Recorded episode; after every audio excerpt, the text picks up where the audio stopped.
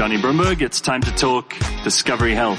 If I'm to draw on Ray Kurzweil, how long until we can live forever? I mean, do you see the, de- the date shifting forward, backwards? Any kind of prediction here? The stuff I'm reading suggests that kids born in this generation, you will start to see people living to 150.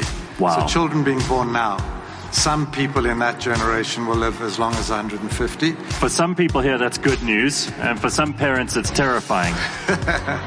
Well, A 150 year old kid who's still living at home.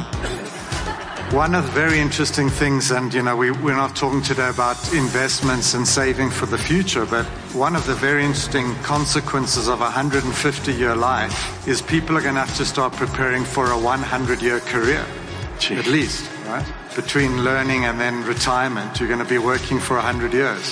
How does that sound? Uh, if, you, if you're the kind of person who loves your job, that's great news. If you're the kind of person who's finding it difficult to get to work every morning, you'd best start looking for something that inspires you over a hundred years. and people change. Thank you so much, Johnny. Always good to catch up with you and keep up the interesting work. And I'm, I mean, so much of it is interesting, so it's hard to choose.